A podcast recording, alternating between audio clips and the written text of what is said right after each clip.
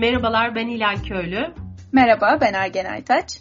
Derdimiz Medya serisinin ikinci bölümünde medya bağımsızlığından söz edeceğiz. Medya bağımsızlığı derken aslında son günlerde hepimizin kafalarına soru işaretleri bırakan yandaş medya mı, muhalif medya mı, kim taraflı, kim tarafsız? Gerçekten halkın gündemini hangisi veriyor, hangisi vermiyor? Kim niye veriyor, niye veremiyor tartışmalarının yorulduğu bir süreçten geçiyoruz. İşte bu sürecin biraz arkasına bakmak istedik. Aygen sen bu Isparta tartışmasında da ortaya çıktı.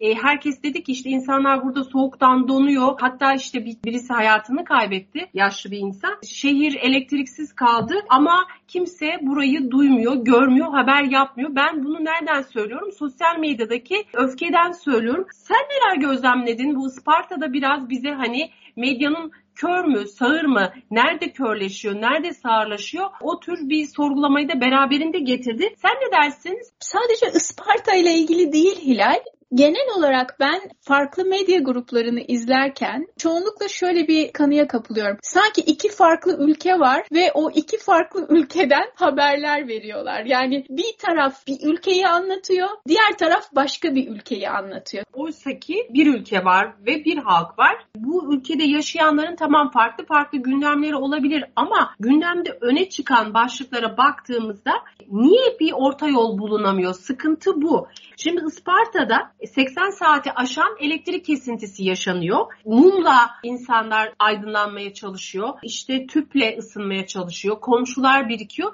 Sosyal medyada okuyorum. İnsanlar diyorlar ki hükümet yetkilileri nerede? Bakanlar yok. Sonra bir baktım işte 48 saatin arkasına gitmiş Enerji Bakanı bölgeye ve demiş ki hakkınızı helal edin bir süre elektriksiz kaldınız demiş. Sonuçta Isparta dediğimiz bölge Türkiye'nin böyle ulaşılmaz, erişilmez bir yeri değil. Hani gözümüzün önünde böyle bir şey oluyorsa medyanın bunu bütün ayrıntılarıyla incelemesi gerekir. Ama ee, Hilal daha da kötüsü o belli medya grubunda bu haberlerin 3 gün sonra yani insanların ısınamadığı 3 günün sonunda bir kişinin donarak öldüğü haberlerine cevap vermek için sadece bu yüzden ve sadece o cevabı yayınlamak için bu haberi verdiği ve özellikle baktım ben de eminim sen de görmüşsündür. Belli televizyon kanallarında sadece valiliğin, savcılığın bu adamın ölümünün bununla alakası olmadığını söylemesi haber oldu ve onun dışında yine kaç köy hala elektriksiz, kimler donuyor hala o haber verilememişti. Yani çok haklısın gerçekten de adeta bir körlük gibi ve açıklanamayacak bir durum. Yani medya temel görevini yapmıyor. Yine sadece senin de dediğin gibi sadece Isparta ile sınırlı değil. Ülkede müthiş bir zam dalgası var. Son dönemde elektrik faturaları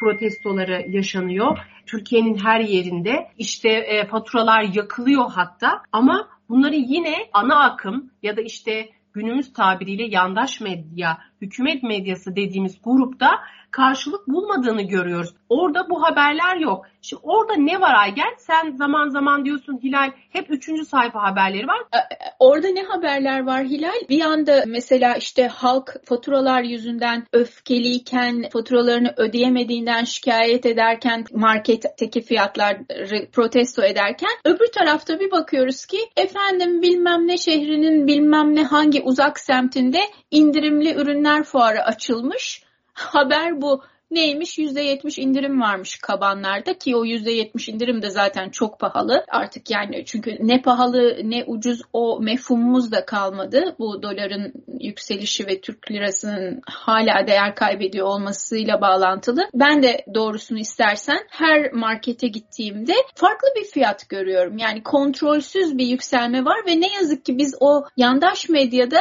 hiç bununla ilgili tek bir habere rastlamıyoruz. Herhalde onlar ucuz buluyorlar diye diye düşünüyorum. Şikayetçi değiller. Ben e, sana çok saygı duyuyorum. Sen basın, yayın, gazetecilik okudun ve dolayısıyla yahu bu gazetecilik mi? Niye bu gerçekler hani kamu gazeteciliği bu değil diyorsun. Ama ben üstüne bir şey daha ekleyeyim.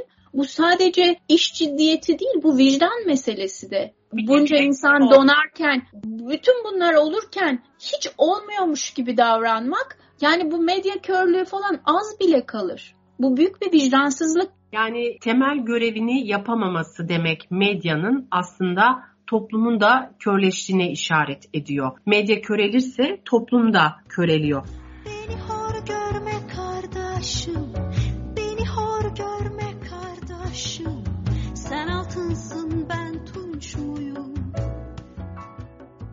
Bak 1776'da Amerika'nın 3. başkanı Thomas Jefferson, ben de bunu hani medya etik tezime alıntılamışım. Bir e, Virginia Haklar Bildirgesi kaleme almış. Ve onun bu kaleme aldığı metin basın özgürlüğünde ilk yazılı garanti sunan metniymiş. Basın özgür olmalı çünkü basın toplumun özgürlüğünün en önemli koruyucusudur demiş ve bu özgürlük despot hükümetler tarafından hiçbir şekilde kısıtlanmamalı demiş Thomas Jefferson 1776'da.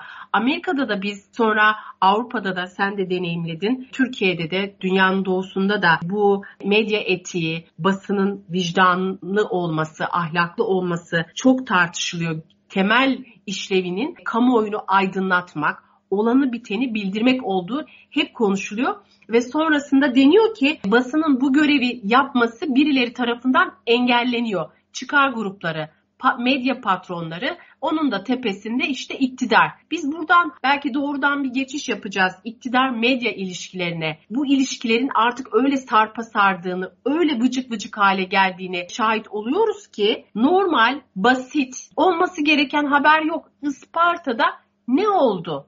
Hani illaki böyle işte muhalif medya tırnak içinde o gruplara bakmanız lazım. Onlar nerede, ne yapıyorlar? Onlar hani yazmışlar mı, verebilmişler mi?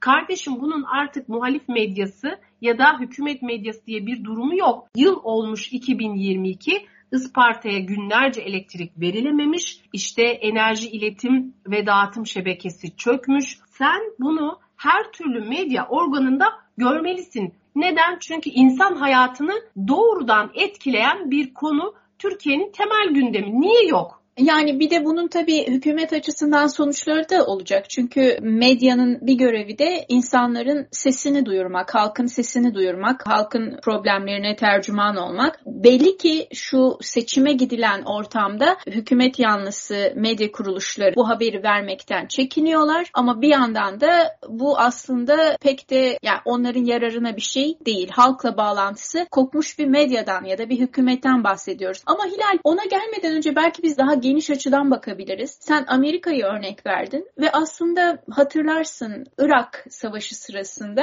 Amerikan medyası da çok eleştirilmişti. Hükümetin sözcüsü gibi davrandığı, farklı görüşleri ortaya koymadığı için. Dolayısıyla aslında günümüzün trendi de hem Amerika'da hem İngiltere'de hem Türkiye'de eskiden belki de hükümetlerin iletişim sorumluları bu kadar profesyonel değildi. Şimdilerde son yıllarda çok profesyonel iletişimciler hükümetler için çalışıyor ve aslında İngilizce'de bunlara spin doctor deniyor. Yani bunlar aslında medyayı yönetiyorlar. istedikleri haberleri yapıyorlar. Sadece güçle değil işte bilgi bombardımanıyla şunla bununla art insanları böyle şaşırtacak derecede neye inanacağını şaşırtacak derecede her koldan da saldırıyorlar. Böyle bir ortamda da yaşıyoruz biz. Bunun için de mesela muhalefetin de en az hükümetler kadar iyi iletişim stratejileri olması lazım. Bu iletişim stratejilerine ek olarak şunu söylemek istiyorum.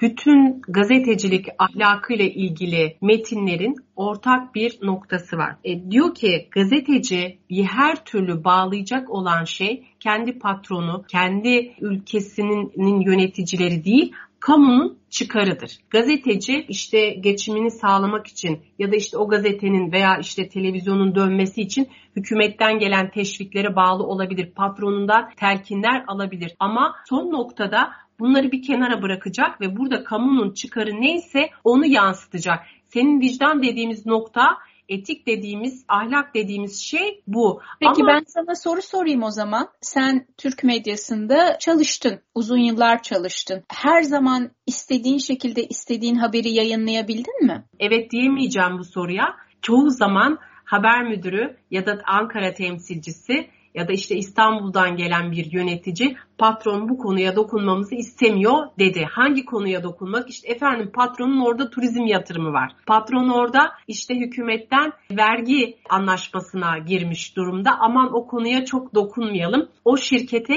çok ucu dokunmasın o haberin orada duralım dediği noktalar çok oldu. Patron... Yani medya e, patronları holdingleştiler. İşte daha çok eğlenceye önem verildi. Üçüncü sayfa haberlerine gidildi. Yani aslında araştırmacı gazetecilik birazcık öldü ve bu araştırmacı gazeteciliğe soyunanlar aslında bütçe yok dendi kimi zaman bu konuya hiç değinmeyelim dendi senin de anlattığın gibi. Bu tür problemler de var ne yazık ki. Yani medyanın güç odaklarıyla birlikte hareket etmesi gazetecilerin de görevlerini yapmasına engel olan en önemli sebeplerden biri. Peki Hilal senin hiç böyle kamuoyu çıkarını düşünüp bir haber yazdığın ama haber kaynağını biraz böyle kızdırdığın bir haber oldu mu hiç? Çok oldu. E, hemen aklıma gelen bir örnekten bahsedeyim. Radikal Gazetesi'nin çok hevesli bir eğitim muhabiriyim. Türkiye yıkılıyor. 8 yıllık eğitime geçilecek mi geçilmeyecek mi? Üniversitelerde türban yasağı kaldırılacak mı kaldırılmayacak mı? Her gün eylemler oluyor. YÖK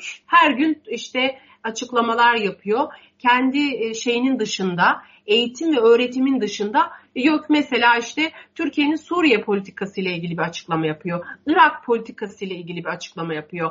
Sana ne kardeşim diye düşünüyorum ben kafamda eğitim muhabiri olarak. Bir gün şöyle bir haber yazdım. Nerede gürüz orada pürüz. Yok başkanı Kemal Gürüz'dü. Efendim sen bu başlığı nasıl atarsın? Ki e, yazı işleri de benim başlığımı o kadar çok sevmiş ki girmiş bu başlıkla birinci sayfaya açılmış telefon beni e, şikayet etmiş Ankara temsilcisine. Bu Hilal'i durdurun. İşte tabii yöneticim beni böyle çok sempatiyle e, dedi ki Hilal bak çok rahatsız Kemal Gürüz senin bu haberlerinden dedi.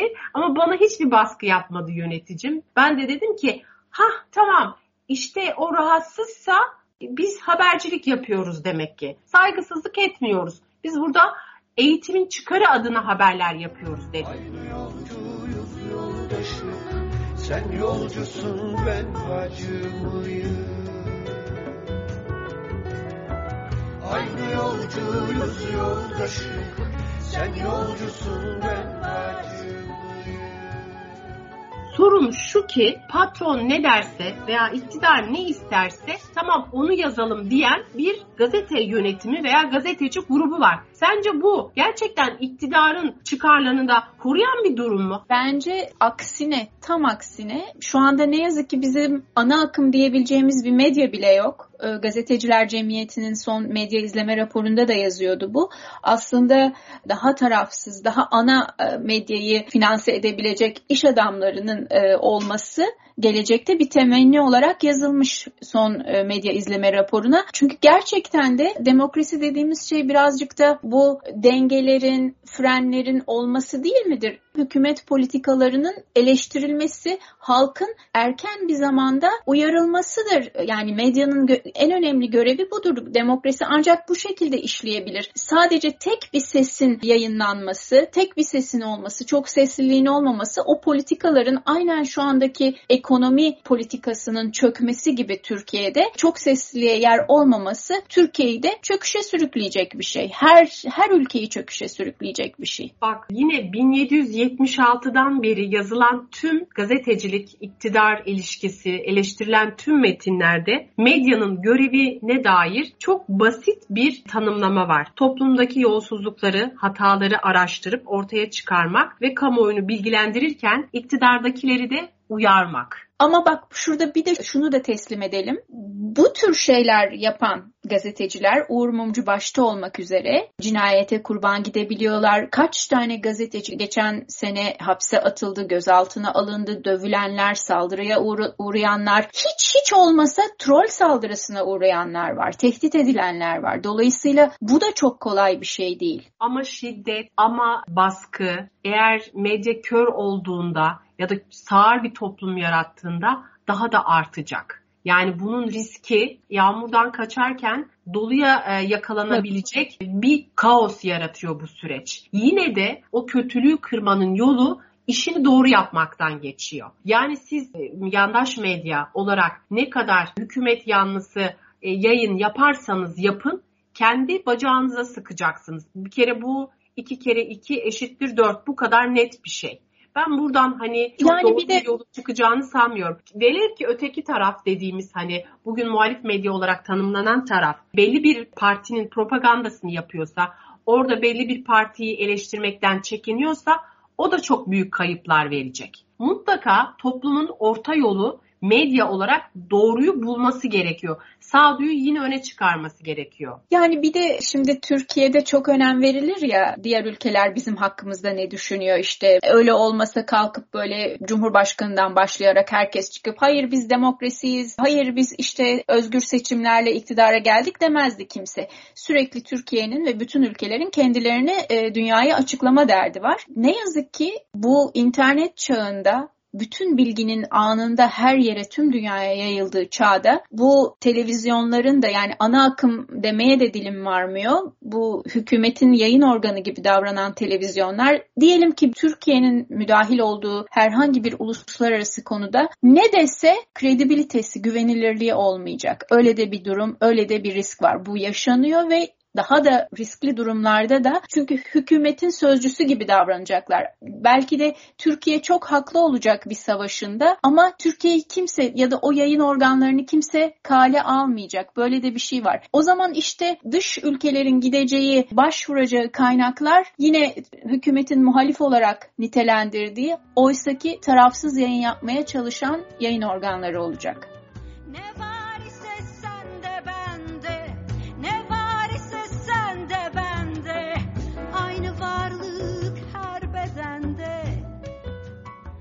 medya için daha basit bir şey söyleyeceğim. Gerçeklerin de ötesine geçmeli, doğruyu vermeli.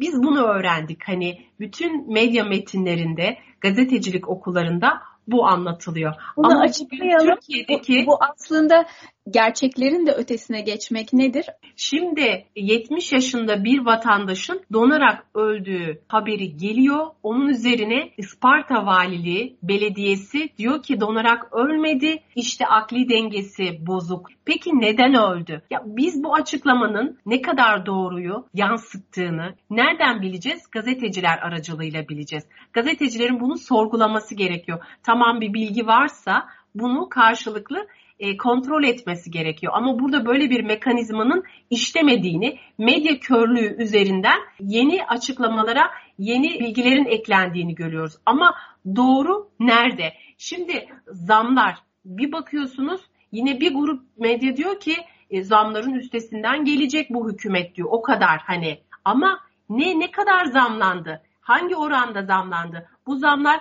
hangi haneye nasıl yansıdı? Eğitime, sağlığa nasıl yansıdı o yok. Sadece hükümetten gelen açıklamaları görüyoruz. Demek ki bir kabuliyet var ama bu kabuliyet neye dayanıyor? Bize yani halka neden doğruyu anlatmıyorsun? Yarım yamalak bırakıyorsun o bilgiyi ama karşı tarafta da vay efendim hükümet çok zam yağdırıyor, zam üstüne zam yağdırıyor, hemen seçim, derhal seçim. O tarafta da bir çeşit propaganda var.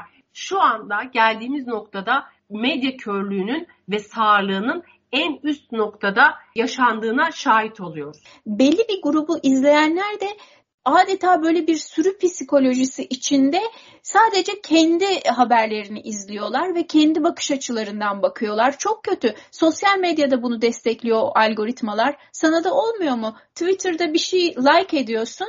Pat açık açık Twitter sana ertesi gün şöyle diyor. Şunu like ettiğin için sana şu haberi öneriyoruz okumanı diyor. Yani zaten herkes kendi klostrofobik baloncukları içine çekilmeye çalışıyor. Yani kutuplaşma artıyor. Evet şehrin öteki yakasına gitmemiz gerekiyor. Medya kendisini e, belli yerlere kapatmamalı. Özellikle tepeden inme kurallarla kendi kendisini yönetmemeli. Kendi senin de söylediğin gibi vicdanını, ahlakını, doğruluğunu ortaya koymalı. Peki Hilal sen geçen sefer bana sormuştun umutlu musun diye. Kamu gazeteciliğinin Türkiye'ye geleceğinden umutlu musun sorusunu ben şimdi sana yönelteyim. Hiçbir yerden kamu gazeteciliği gelmeyecek. Bugün kamu gazeteciliği yaptığını savunan birçok medya, batılı medya kurumlarında da yapılmadığına şahit olmuş birisiyim. Bu bizim içimizden çıkacak Aygen. Biz Türkiye'de kamu gazeteciliğinin yani halkın çıkarlarını öne çıkaran gazeteciliğin kendiliğinden yeşereceği bir döneme doğru ilerleyeceğiz. Buna inanıyorum. Nasıl ilerleyeceğiz?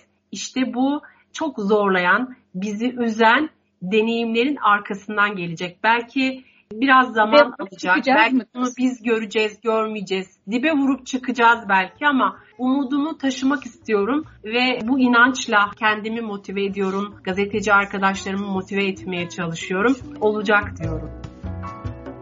Aynı vardan var olmuşuz. Sen gümüşsün ben sacı.